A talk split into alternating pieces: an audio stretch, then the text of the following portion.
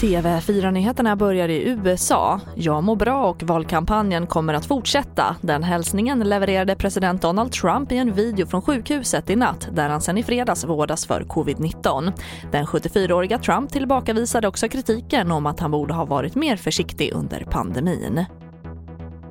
Och här hemma larmades polisen igår kväll till Rågsved söder om Stockholm efter att en man hittats skottskadad utomhus. Polisen sökte i området med helikopter och hundpatruller efter en eller flera gärningspersoner, men ingen har ännu gripits.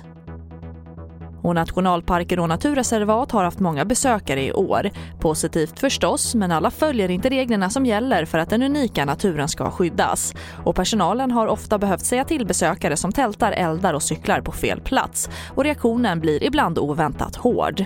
Vi har ju blivit kallade både det ena och det andra, och det har varit dödshot och liknande saker. Och det är ju inte acceptabelt för oss som naturbevakare av det här området.